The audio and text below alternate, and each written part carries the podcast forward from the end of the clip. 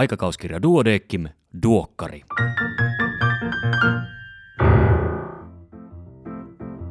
Tämä on numero yksi vuonna 2020.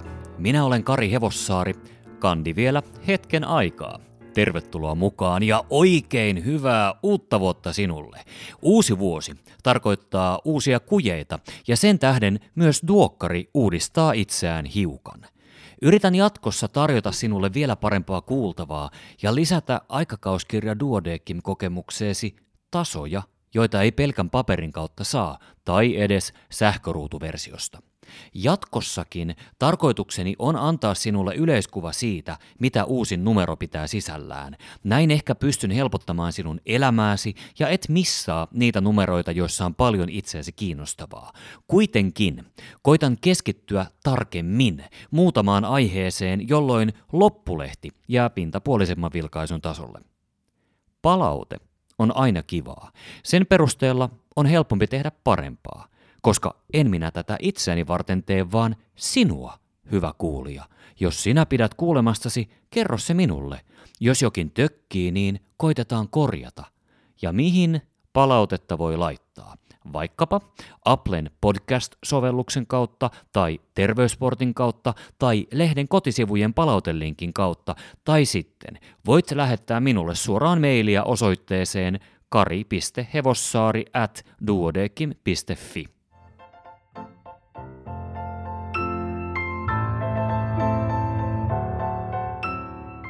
Ja nyt alan käymään läpi uusinta numeroa. Alkanut vuosi on aikakauskirja Duodeckimin 135. vuosi. Aika kova. Luen alkuun otteita päätoimittaja Annikka Kalliokosken toimitukselta kirjoituksesta.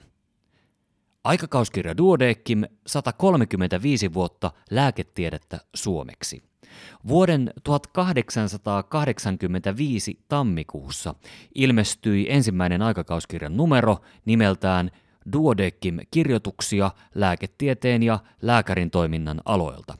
Alkulauseen kirjoittaneen M. Äyräpään toiveena oli, että Tämän aikakauskirjan kautta myös tieteellinen harrastus virkistyy kansallismielisissä lääkäreissä – Vastuunalainen toimittaja Connor Relander, myöhemmin Reijovaara, puolestaan ilmoitti, että aikakauskirjan tarkoituksena on etupäässä olla yhdistys siteenä lääketiedettä harrastavien ylioppilasten kesken perustetun Duodekim-seuran nykyisten ja entisten jäsenten välillä, vaan toivoo se myös voittavansa ystäviä ja suosiota vanhimpien lääkärien ja muidenkin kansalaisten joukosta. 135 vuotta myöhemmin lehden tavoitteet ovat kutakuinkin ennallaan. Käsittelyssä laaja-alaisesti lääketieteen keskeisiä ja ajankohtaisia asioita perustutkimuksesta kliiniseen lääketieteeseen ja kansanterveyteen. Pyrkimyksenä tarjota artikkeleita, jotka kiinnostavat laajalti lääkärikuntaa opiskelijoista konkareihin. Olemme ylpeitä lehden historiasta, mutta elämme nykyajassa. Seuran 12 perustajajäsentä olivat miehiä, mutta tänään puolet lääketieteellisen toimituksen jäsenistä on naisia. Eri lääketieteen alojen asiantuntemuksen lisäksi toimituksen ikäjakauma on edustava. Ja tänään, samoin kuin Reijovaaran aikoihinkin, vastaan otamme kirjoituksia ja lähetyksiä kiitollisuudella.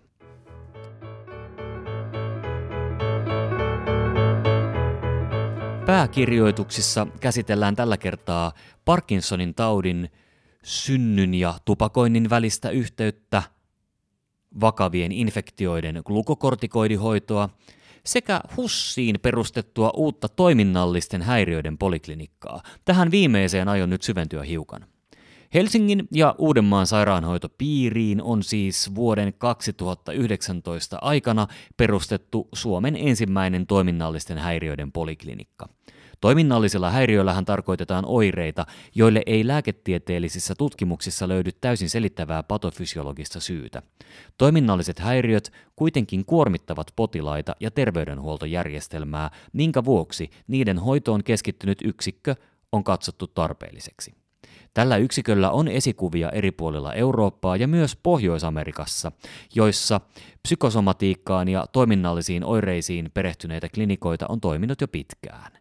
Ymmärrys mielen ja kehon yhteyksistä on täydentynyt. Mielen ja sooman yhteyksistä on vastikään julkaistu käsitteellinen malli, joka jakaa kehon ja mielen vuorovaikutukset neljään luokkaan, ja nämä luokat ovat 1. Somaattiset sairaudet, jotka vaikuttavat mieleen, esimerkiksi vakavan sairauden laukaisema masennus. 2. Somaattisen sairauden paheneminen stressin vuoksi. 3.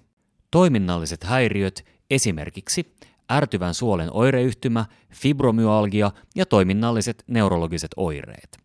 4. Konversiohäiriöt eli psykologisen rasituksen provosoimat somaattiset oireet.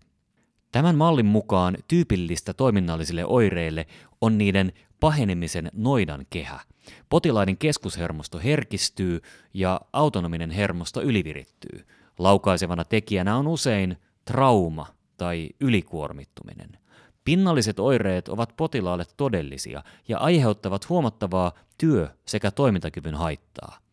Vakuutusjärjestelmän kannalta tilanne on vaikea, koska toiminnallisia häiriöitä ei ole pidetty sellaisina sairauksina, vikoina tai vammoina, jotka oikeuttaisivat sosiaalivakuutuksen etuuksiin. Kuitenkin on mahdollista, että kroonista väsymysoireyhtymää sairastava on vuodepotilaana ja pelkästään toimeentulotuen varassa ilman asianmukaista kuntoutusta.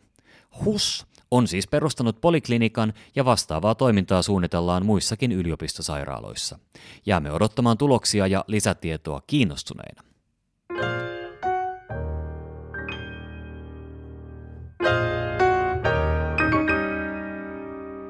Erikoislääkärin uutisia on tällä kertaa tarjolla geriatriasta, yleislääketieteestä, anestesiologiasta ja tehohoidosta, kardiologiasta, neurologiasta ja naisten taudeissa sekä synnytysopista. Seuraavanlaisia havaintoja on esimerkiksi tarjolla.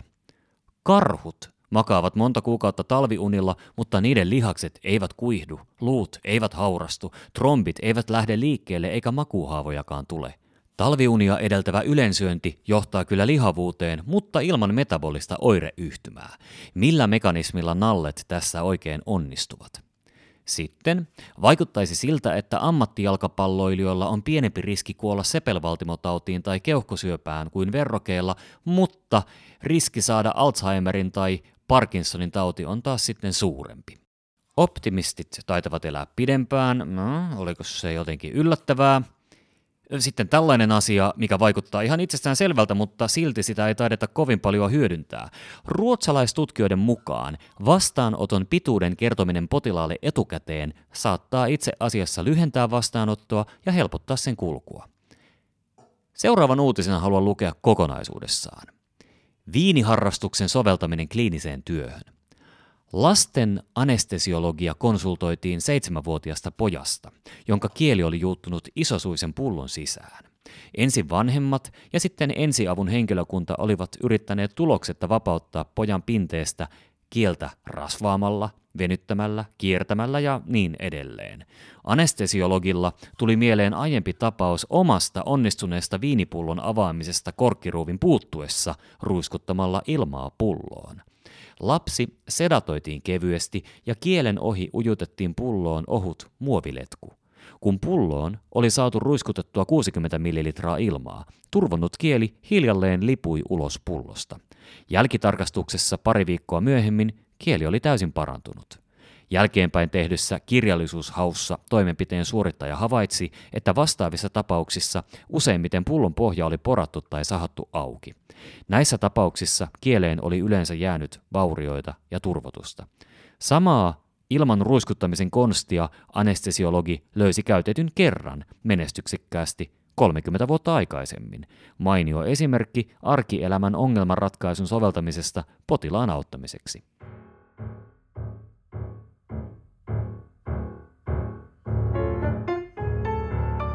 Katsausartikkeleissa käsitellään tällä kertaa nikotiinikorvaushoitoa raskauden aikana. Kannattaako se? Lunatum malasia tarkoittaa ranteen puolikuuluun kuoliota. Siitäkin on katsaus. Suomalainen tautiperintö sen kun laajenee vaan aivojen paksupoimuisuutta aiheuttava CRADD-geenimutaatio on rikastunut väestöömme. Länsiniilin virusta Euroopassa katsastellaan myöskin kuin myös familiaalista adenomatootista polypoosia eli FAPPia. Lymfoomien sädehoidosta on hyvä katsaus. Yksi alkuperäistutkimuskin on mukana. Lasten mielenterveyspalvelujärjestelmää tarkkaillaan terveyskeskuslääkäreiden näkökulmasta. Näin hoidan osiossa ohjeita mielenterveys- ja päihdepotilaiden tupakoinnin lopettamisen tukemiseen. Ja jännästi nimetty tapausselostus Musta silmä ja pikku tälli kaulasuonessa oli isompi piste piste piste. Tämä kannattaa lukea. Siinä kuvataan hyvin, miten yksi tutkimus johtaa toiseen ja kolmanteen ja neljänteen ja erikoisalat vaihtuu joka välissä ja onneksi vaihtuu, koska pahin vamma löytyy vasta lopussa.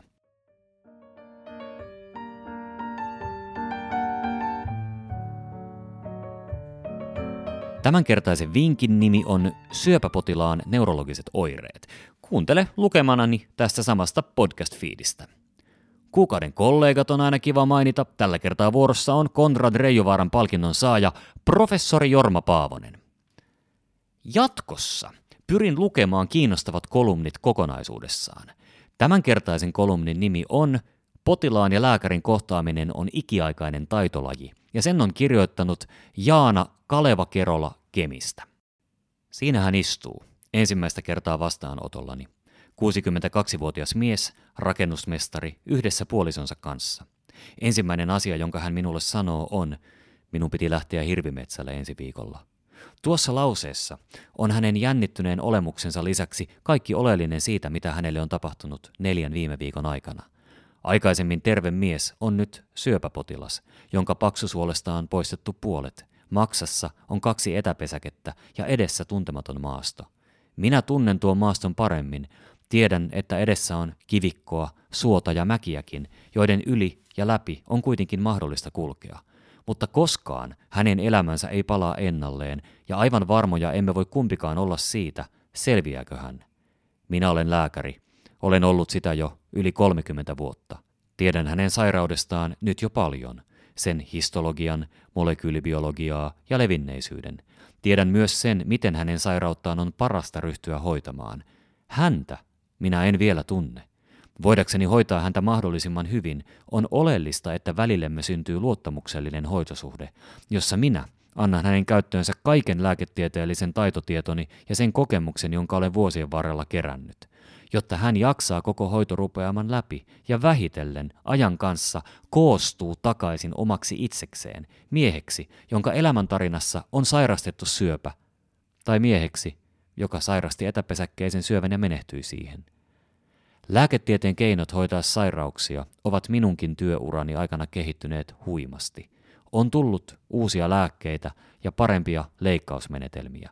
Diagnostiikka pystyy luokittelemaan sairaudet tarkemmin, jolloin potilaille osataan valita paremmin juuri heille sopiva hoito. Tämä tutkimustyön mukanaan tuoma kehitys on tietenkin oleellinen osa lääketiedettä – Potilaiden hoidossa on kuitenkin toinenkin ulottuvuus, joka usein tahtoo jäädä sairauksien parantuneen hoidon varjoon. Lääkärin ammattitaidon osa, jota meidän lääkäreinä on tärkeää pitää mielessä ja esillä, kehittää ja opettaa, tutkiakin. Sairastuttuaan parantumattomaan keuhkosyöpään kirjailija Henning Mankel kirjoitti sarjan artikkeleita, joita julkaistiin muun muassa Helsingin Sanomissa. Yhdessä niistä hän kuvasi tätä puolta lääketieteestä näin. Mutta ne lääkärit, jotka muistan parhaiten, ovat osoittaneet jotain, mitä ainakin minä tarkoitan lääkintätaidon perimmäisellä olemuksella. Sitä, että helpotuksessa, lohdussa, mahdollisessa paranemisessa on aina kyse dialogista, jossa potilas ja lääkäri oppivat keskustelemaan toistensa kanssa ja parhaassa tapauksessa muodostavat jatkumon. Lääkkeet ja muut hoitokeinot eivät ikinä riitä. Jos potilas ei ymmärrä, mitä lääkäri sanoo, tai jos lääkäri ei jaksa tai kykene tulkitsemaan potilaan kysymyksiä tai huolta, ei yhteistä keskustelua koskaan pääse syntymään. Tämä dialogi on oleellinen osa potilaiden hoitoa. Mitä vaikeammasta sairaudesta, raskaammasta hoidosta tai perusrakenteiltaan hauraamasta ihmisestä on kysymys, sitä enemmän potilaat tarvitsevat jatkuvuuden tuomaa turvallisuutta ja vuorovaikutusta hoitavien ihmisten kanssa, voidakseen vähitellen sopeutua uuteen elämäntilanteeseensa. Suunniteltaessa ja sisustettaessa vastaanottotoimintaan tarkoitettuja tiloja on tärkeää huomioida lääkärin työn oleellisten toimintojen vaatimuksia – kahdenkeskisyyden merkitystä luottamuksen synnyttämisessä. Lääkärin mielen tarve ajatella ja aistia, oikeasti keskittyneesti kuunnella ja tavoittaa potilaan viestiä, myös sitä mikä jää rivien väliin, hiljaisiin hetkiin ja epävarmoihin kysymyksiin. Tiloja, joissa on mahdollisuus kohdata potilas kasvokkain, niin että myös sanatonta viestintää on mahdollisimman helppo välittää ja lukea. Näitä vuorovaikutustaitoja me voimme oppia pääasiassa vain kliinisen kokemuksemme karttuessa ja kokeneiden kollegoiden esimerkin opettamana. On ammattikunnan tehtävä pitää näitä taitoja esillä oleellisena osana lääketiedettä ja potilaiden hoitoa. Huolehtia siitä, että työskentelyolosuhteet säilyvät sellaisina, että mahdollisuus merkittävään dialogiin ja hoitosuhteeseen potilaiden kanssa voi toteutua. Meidän kokeneiden kollegoiden tulisi nähdä itsemme koko ajan myös opettajina ja tuutoreina.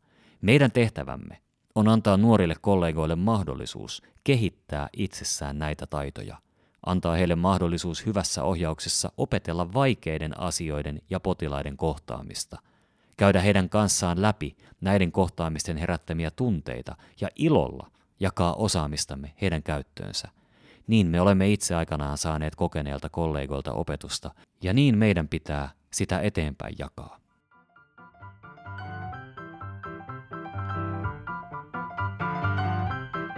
Siinä kaikki tällä kertaa. Kiitos kun kuuntelit. Lähetä palautetta, se luetaan ja pohditaan läpi. Hyvää vointia, jaksamista, tästä päivät sen kun pitenee ja kohta onkin on kesä. Mutta sitä ennen on tiedossa kaikkea mukavaa. Ensi kertaa. Iiro, ole oikein hyvä ja olethan sinä.